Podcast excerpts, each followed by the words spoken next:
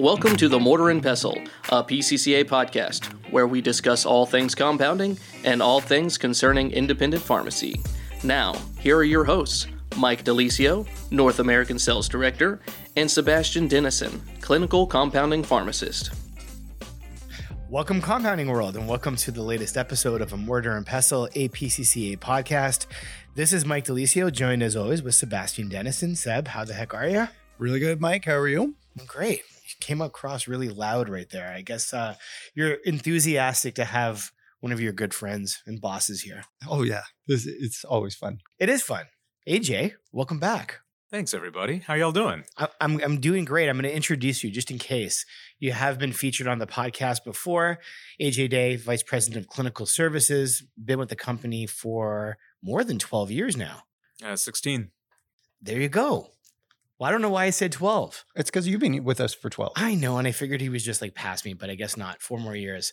Uh, A J is a veteran now, and definitely a veteran to the podcast. Thanks again for coming back, A J. Whenever we talk about something, either from a regulatory space, uh, from a formulation space, from clinical services, you've always been an individual that's jumped in and, and been willing to discuss topics that pertain to independent community pharmacy, specifically on the regulatory front.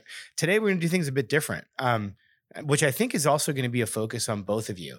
While Seb is a co-host of the podcast, the reality is, majority of what he does um, in his job is helping out our members through our clinical services team. You being the vice president of clinical services and overseeing the department for a really long time, you have exposure and knowledge to everything that goes on behind the scenes, from formulation development uh, to custom formulations, as you were mentioning earlier. But mo- most importantly, really, you are the hub of information and data as it comes in directly from our membership. So I, it's a big burden and it's a big responsibility. You know, in in your world, what are a few things that maybe we have discussed in the past but not really dug deeper into, to giving our audience a better understanding of what really happens on the back end, and and what's the marriage between our clinical services team and the formulation database as it's available to our members? You know, it's a, it's a great question. Uh, I think when people come to our facility and they get to take a tour, they're generally pretty blown away by the formulation lab and the uh, the workspace and the team that gets to operate in that area, creating all of those new formulations, testing and retesting formulas, updating them. So there's an entire team of amazing scientists and uh, and pharmacy technicians and um, P H Ds and, and all sorts of uh, different backgrounds that get to um, take part in that process. So as you talked about, we've got the clinical services team. We're the group of pharmacists who are answering those phone calls and, you know, one hundred thousand calls a year that are supporting the the various compounders that are that are calling us for a broad variety of topics. So everything from Uh, helping us identify what might be a viable clinical option for a given patient scenario, to technical formulation assistance. How do I make something regulatory? You know, what are the considerations within five oh three A or within my board of pharmacy or U S P that I need to take into account? Ingredient selection. Um, what what's the difference between A, B, and C when it says U S P? You know, what, what does that mean for me? Uh, how do I put this formula together? I've, I've got Uh, a, a master formulation record that I found in the a, a database, P C C A's database, or an I J P C article, or elsewhere online, and um, or it's been done this way for years uh, in in the hospital or in the pharmacy, and so I, I need to make some tweak on it, or I need to more um, officially formalize some of the data in there so that it's supported and meets the new standards within U S P seven ninety-five, seven ninety-seven. Um, help me understand some of those things. So we go through a lot of that stuff. In terms of the formula database, we've got a formulation development team that is phenomenal. The director of formulation development, Mel- Melissa Rhodes, is um, a pharmacist who really has Um, an eye for detail, and the team that she works with, um, again, phenomenal, uh, absolutely amazing um, people working in the lab, and they put together and test formulas in various iterations to identify what's the best way to make something work, and making sure that it is going to be implementable into um, kind of a broad scope of pharmacy environments, not just the best of the best, the upper echelon, are going to be the only ones who can implement this. We need to make sure that it's more applicable to your general compounder. And the amount of testing, the amount of documentation that goes into that is is really significant. So if you notice on, on the formulas that you look at in our database, you talked about the number of formulas that are there.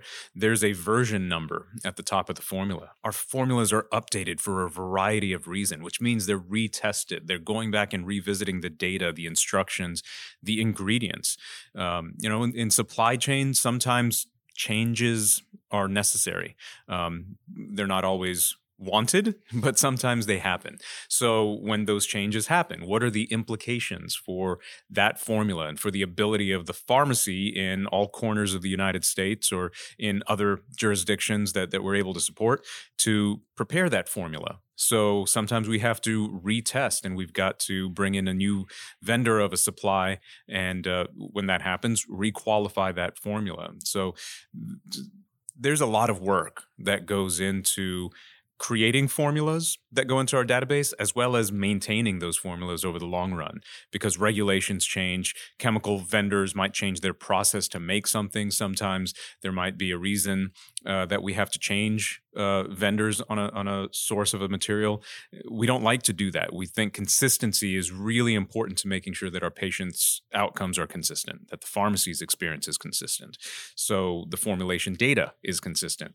However, sometimes it's unavoidable. So when that happens, we've got to have a process that we're um, retesting and and reevaluating, requalifying those formulations. So the machine, the machinery, we'll call it, that they've built on the formulation development side is uh, a, a critical piece of the engine of P C C A. I'm going to add to this because I know how the formulations team develops these formulas, and they're not looking at it as, here's a theoretical formula and it should work. They'll actually go to steps to ensure that it does work and it comes out with a consistent product, because at the end of the day, you're downloading a formula from us. And when we say it's available and it does work, we have this expected outcome for your patient in this fashion. We can't say that without actually doing it ourselves. And I have seen a lot of formulas out there that say theoretical formula. It has not been tested. And I see that a lot in some external databases. And when you go to use it, this is when we catch all the calls. Hey, I tried this formula and it didn't work. What do you think's happening? And we see a lot of the issues, especially without some of the details that we see from our formulations team, all the adjustments, all of the uh, tweaks, and the actual realistic utilization of that information. Yeah, that's that's a great point. You know, there there's a lot of um, of didactic research that goes into creating any of these formulas, um, and then they will purchase the ingredients, and they we have an entire lab, and so they do the bench work. They create the formula in various iterations. They observe it for a period of time. We've also got a subset of formulas that we refer to as Formula Plus, where you know our our client base has identified these formulas as something that are of high importance, where they need the ability to extend the beyond use date past the defaults in um, in U S P, and so we've invested in doing the stability indicating assay with U S P fifty-one antimicrobial effectiveness testing to extend that beyond use date. So um, you're right; these are not just theoretical formulas. There is the the component of formulation de- development that is from the textbook. It's the research, it's the theoretical. And then we translate that to actual. So we actually do prepare those formulations on the benchtop to know what works and to, you know, uh, be able to adequately advise pharmacies out in the field on, you know, here are some substitutions that you can use. Here are things that are unlikely to be successful. Um, hey, when you run into this, here's here's the solubility limitation. Here's the experience. Oh, you know, think about this when you do it based off of our testing in the lab. Um, you know, when there's troubleshooting that the pharmacy experiences and where they're following our formulation to the T, we can send that formulation back to our lab. Say, okay, they're, they're using the same ingredients. They're using the same process. Something's not working. Can we recreate the problem in our environment? And if yes, then let's let's update that formulation and correct the issue. If no, then let's walk them through some troubleshooting tips because we've done it.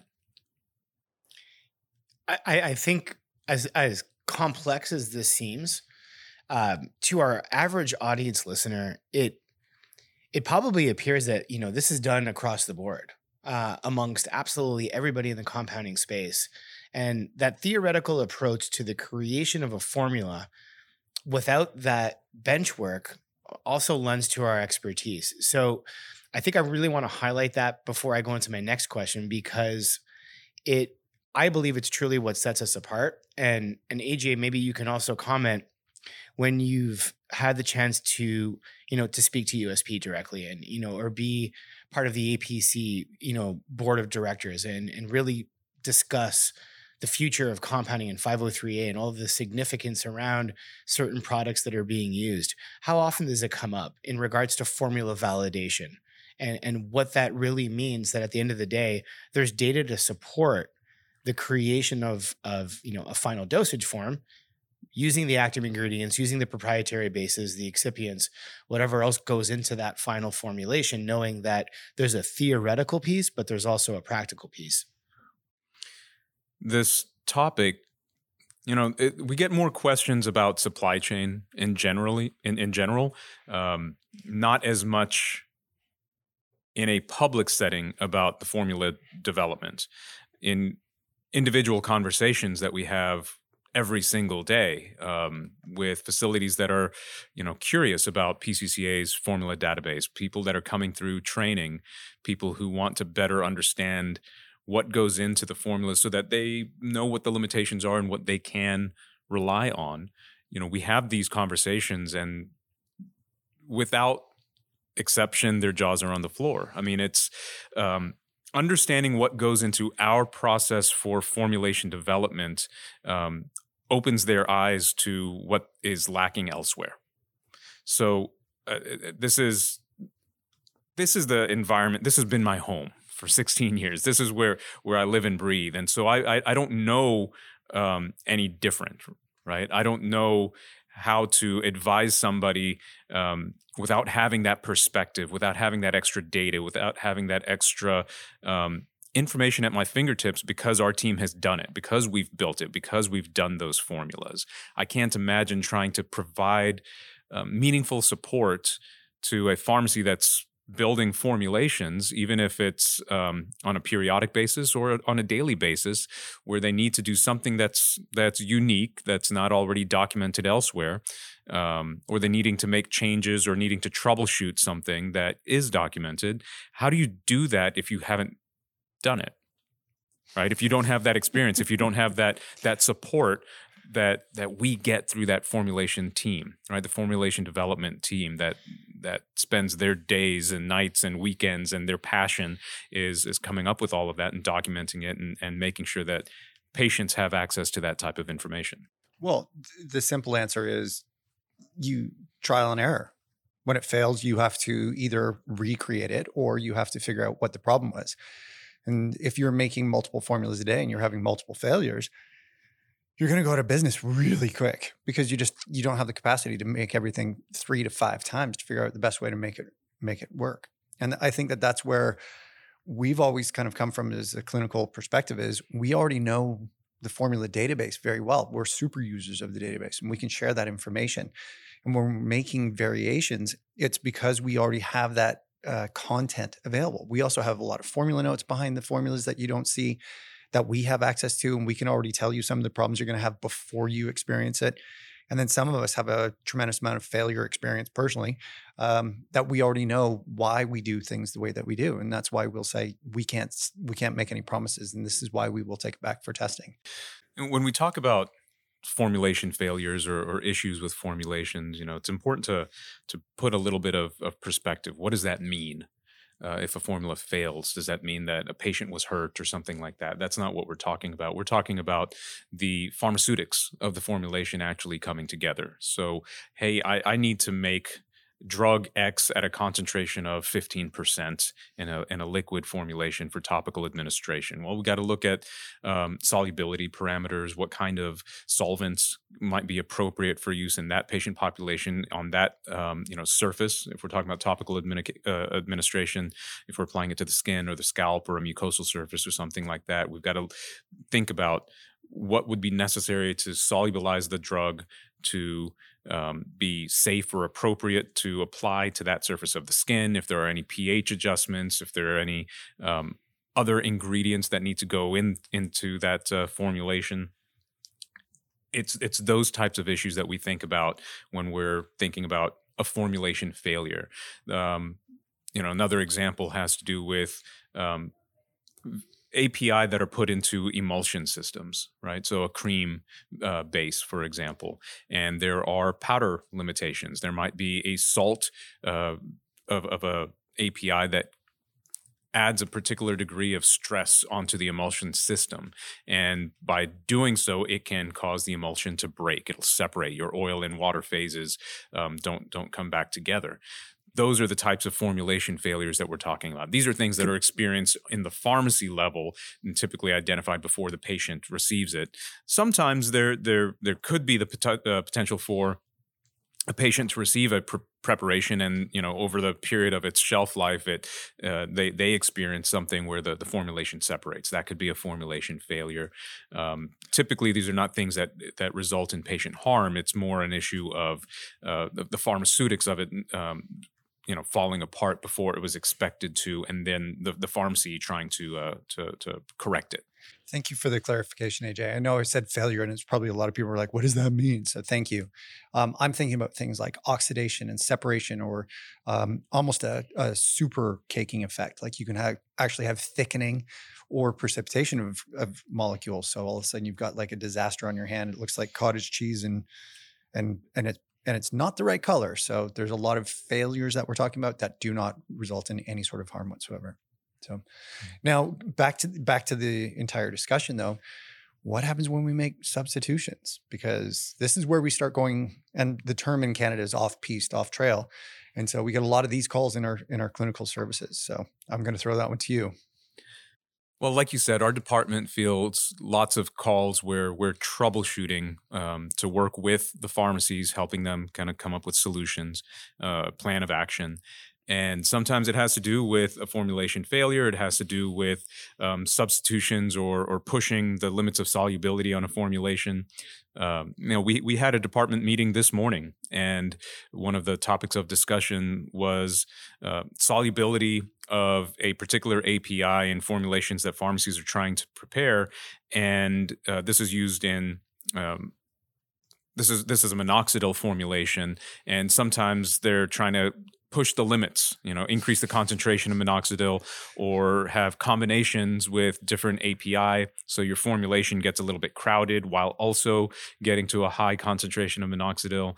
And, you know, there, there's a lot of troubleshooting that we go through. The, the requests from the pharmacies can be um, quite varied. So we've got to look at the solubility parameters. We've got to look at the solvents that are being used. And, you know, sometimes the, the pharmacies are saying, well, I need to push the limits, but also I don't want to use that solvent because my my uh, patients and the prescribers are don't like the feel of it, right? The the feel on the skin is is not nice based off of their feedback. So they want to to avoid that solvent. So now we're dealing with limited solubility with a different solvent while also then adding in more A P I. And so what are the implications of trying to trying to push those limits, right?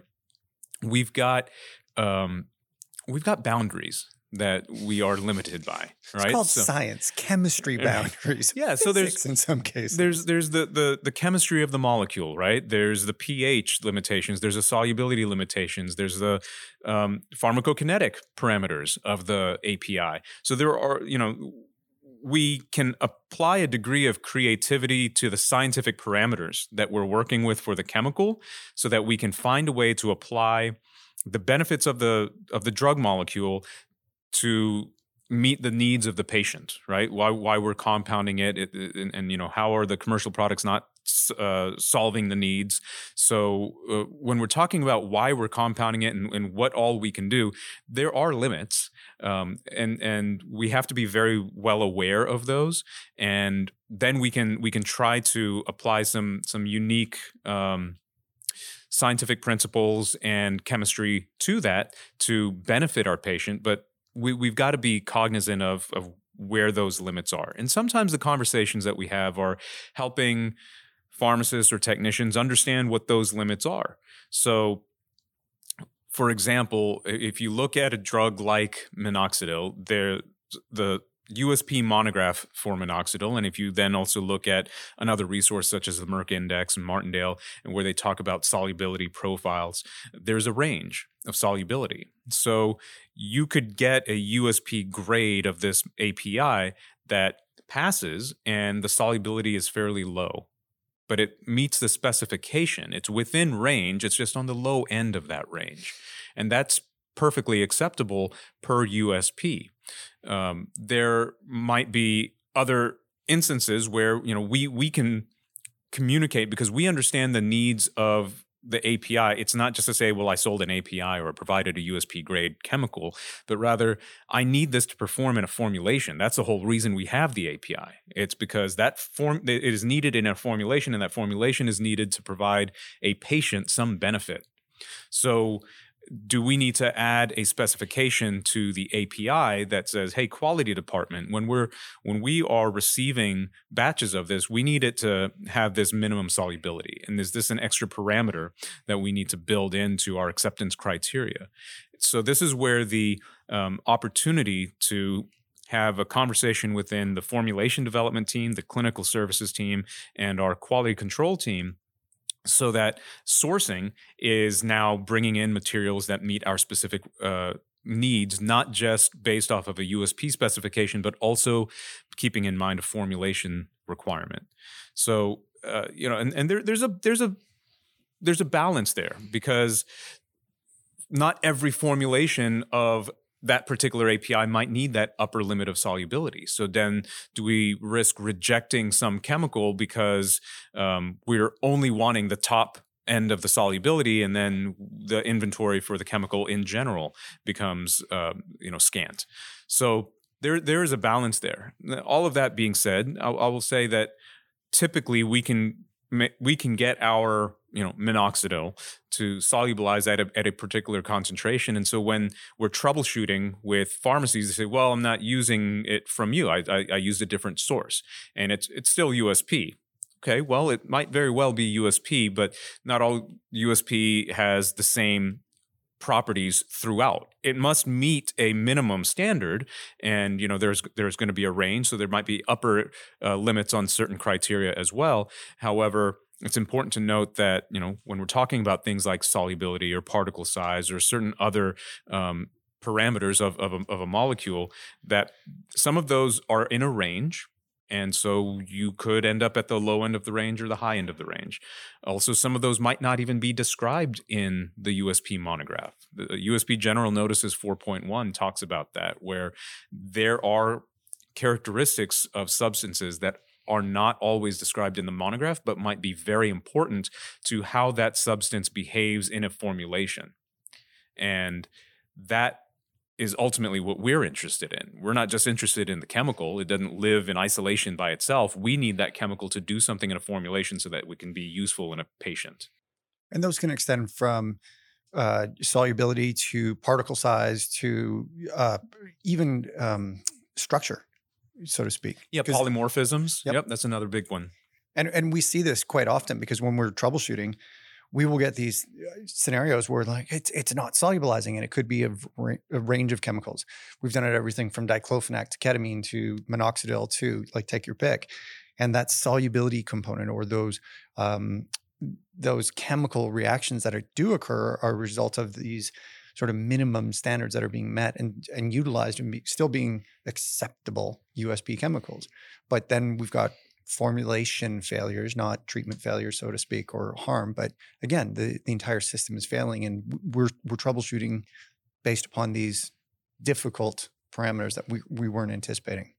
Yeah, it, it's really important that we have the U S P standard. You know, that standard setting organization and the availability of that data helps set essentially your blueprint for strength, quality, purity, identification of these these molecules.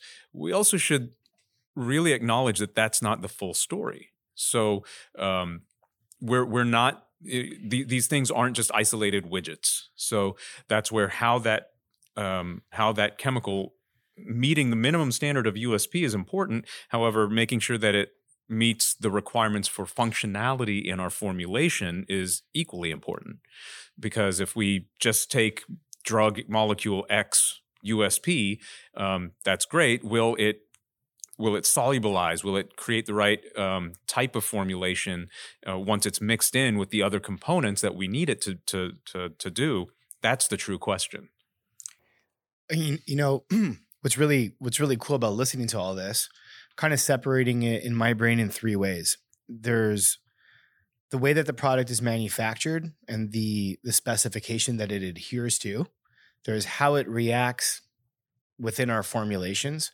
The one part that we haven't really discussed is where it was fabricated and where it was created. And I think that's also a, a missing component that, you know, I, I'm not going to say brings on a whole ton of questions, but the reality is it's also part of the standards that we've abided by as an organization and all the critical points that we take into consideration when acquiring an A P I, how that manufacturer is validated, how the product is also under strict quality control, but beyond that, how it reacts in formulation. So in my opinion, it's kind of like a three-prong approach.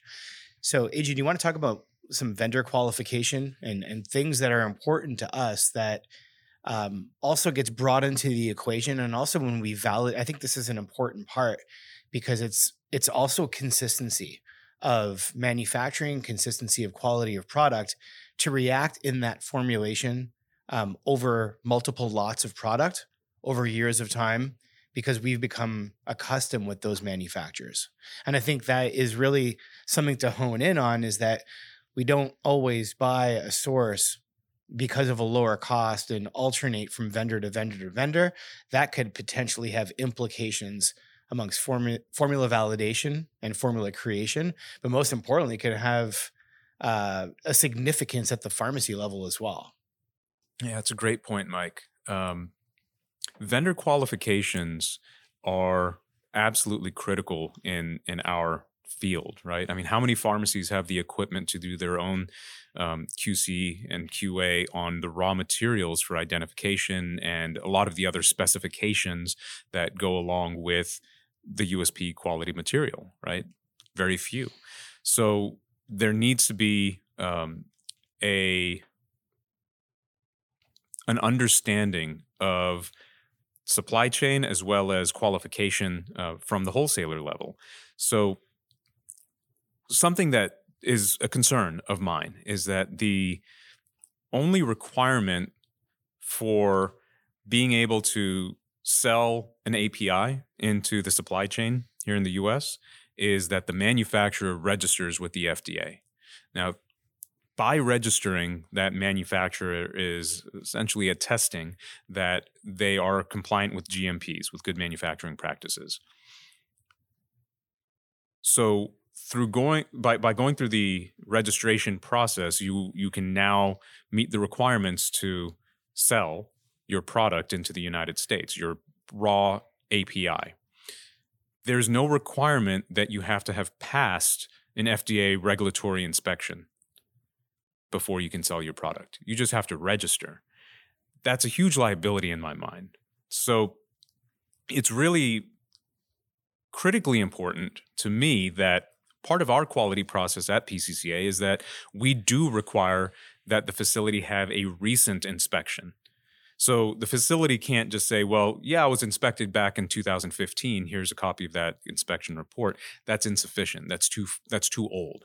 And for A P I manufacturers, um, even if they're registered with the F D A, we need a recognized regulatory inspection. And there are, there are specific regulatory bodies that we and F D A uh, recognize. And on top of that, we do a lot of, lot of other checks on the uh, on the facility and on the material itself.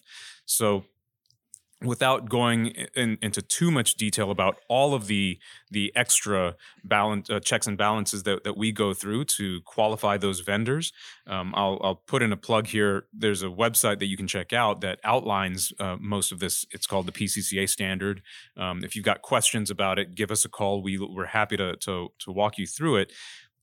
The crux of the issue is that the ability to have a facility that has been inspected is absolutely critical, and I hope that that is uh, the importance of that is weighing heavy on your mind. It's not just that they're registered, but they have had to have experienced and pass a recent regulatory inspection before they are, they can be considered as, as one of our suppliers. And then once we receive it, um, the process doesn't end. They're not just qualified in perpetuity. So we require a recent inspection in perpetuity. They've got to have a new inspection, and they've got to provide that passing inspection report to us. Uh, we monitor import alerts. We monitor for all sorts of recalls, four eighty-threes. If they're if they have received a four eighty-three or warning letter, there's a, additional communication and documentation that we require, including the steps that they're doing that they're undertaking to address the warning letter issue. Issues. So there, there's a lot of different pieces that go along with our vendor qualification process, and it's not a one and done. So every time we receive a material, even if it's from a vendor that's domestic here in the United States, and we've been doing business with them for forty years, it doesn't matter. They are immediately placed on quarantine, and our entire qualification process um, must commence every single time. Without exception, every batch of every chemical, not just A P Is. We we quarantine every batch of every ingredient that we receive. And I think that's really important. Um, if if my child is your patient, that's what I would expect for the quality of the materials that you're using. I think you would expect that for your family member as well. So the the quality of your your starting material, I think, is is critical. And when we talk about substitutability and and issues that are experienced, sometimes we identify that it has to do with, well, I was using Uh, product from vendor A, and now I'm using product from vendor Y, and that's where I'm experiencing the difference. But hey, it's still labeled the same. It's still labeled as, you know, product A U S P. Um, well, th- that doesn't mean that everything about it is the same. And that's why I really wanted to hit on the the manu- manufacturer qualification piece and the requalification that is done on the back end from a quality assurance and regulatory affairs aspect, because it's so comprehensive. And I, I think to your point, and you talked about how, you know, there's a concern, and you and I have spoken about this offline. We're very well versed on this topic. The concern is that all is created equal at all times. And and the reality is there are so many different components and different angles to look at everything. And that's why I wanted to hit on that third prong of where a product is potentially manufactured, because that is so important to our standard. But in there, um, we have forged relationships with manufacturers for years based on their good standing according to C G M Ps, their adherence to uh, regulatory inspections, and then in there having a long relationship ensuring lot consistency so that an individual will not see a different product or a different powder from us every single lot, because we're not just in a race to the bottom. To your point, A J, it's it's not simply a cost decision. It is a quality decision first and foremost. Yeah, if I, if I put myself in the shoes of a regulator, um, the, the two buckets of concern have to do with the quality of your starting material, and then the quality of your operations, what you're doing in your own pharmacy and handling those materials to prepare your finished compound. So at, at P C C A, we take a great deal of effort to ensure the, the quality of your starting material and to be very transparent in our process. Um, and, and all that we go through in uh, qualifying and requalifying on an ongoing basis, the vendors that we work with, and you know how we even disqualify vendors uh, periodically, how we reject materials, how we accept materials, how we, even once we've repacked a material, everything gets retested again to make sure that the integrity of that substance is maintained while it's in our custody.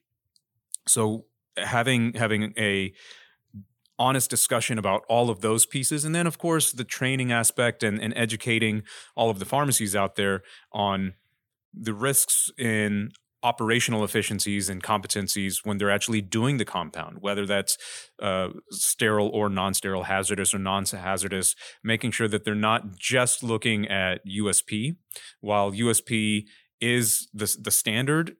That's the minimum standard. And the new versions of, of Chapter seven ninety-five and seven ninety-seven are very explicit about describing those standards as the minimum that a pharmacy should be achieving. Um, so we talk about not just U S P, but also F D A's guidance documents and other components of federal statute and enforcement. And we look at F D A four eighty-threes and warning letters and, and try to teach the pharmacies of what what can you learn as you as you read through these and, and things you might need to implement and S O Ps you might need to update for your own operations. Um, what are those risks? And ultimately putting all of that together to create a set of best practice standards. So there's the minimum standard, and then there's all the stuff we can learn outside of the standard to, to develop our own best practices and build our targets and our S O Ps around those best practices. And that's really our goal, is not to meet a minimum standard, but to exceed that so we're truly doing something that is meaningful for patient care and not putting patients at risk. Our focus has to be on, on the patient's needs first and foremost. Honestly, A J, I think that was so well summarized. You mentioned where to find a lot of this information, from formula validation, from quality control, quality assurance, regulatory affairs. Everything that goes into all this is available on the P C C A standard, and that's available through our P C C R X dot com website. Highly encourage everyone to learn more about it, because that's really the journey of what happens on the back end before an item is even received, before it is it is even looked at from a, f- a formula, um, and how it ends up in the database and how it's revised year after year after year. And you mentioned that, that the, I think Gus had been on the podcast at one point. He said, it's, it's a living, it's a living thing. It's a living catalog or recipe book that, you know, is constantly looked at, constantly uh, revised for, for a variety of reasons. And I think you covered that well. I think it was a really good educational piece for those that assume that everything is the same and is an apple is an apple is an apple. And the reality is, more often than not, it's not the case. But it also bleeds into your world um, when you're trying to help out pharmacies and troubleshooting, uh, when things don't go ideally right and when they don't look right, feel right, and and how you guys jump in and and support our membership. So thank you. Thank you both for walking through that journey, because I think it was definitely an eye-opening experience for most. Um, I always have something to learn. I know it's one of my favorite topics to discuss, and who better to have than A J to come back and, and discuss it in detail. So thanks so much for coming back, A J. I appreciate the invitation. It's always a pleasure. And for those of you that um, do have any interest in potential membership and, you know, have been thinking about joining, um, and then want a better understanding of how, you know, the formula database functions and, and all that back-end information. If you do need more, uh, more info, more data, uh, and you would like to get a better understanding of how to navigate that database, uh, go to w w w dot p c c a r x dot com. You can click on the membership tab, and a member of our recruiting team will gladly walk you through our members-only website and give you a better understanding of everything that is available on the back end. But thanks again, A J, for doing this. Thanks again, Seb. And thanks again to all of you who tuned into this episode. As always, follow us along on social media, whether that's LinkedIn, Twitter, Facebook, or Instagram. And remember to hit that subscribe button so that you don't miss an episode. Until next time, this is Mike DeLisio. Thanks for listening.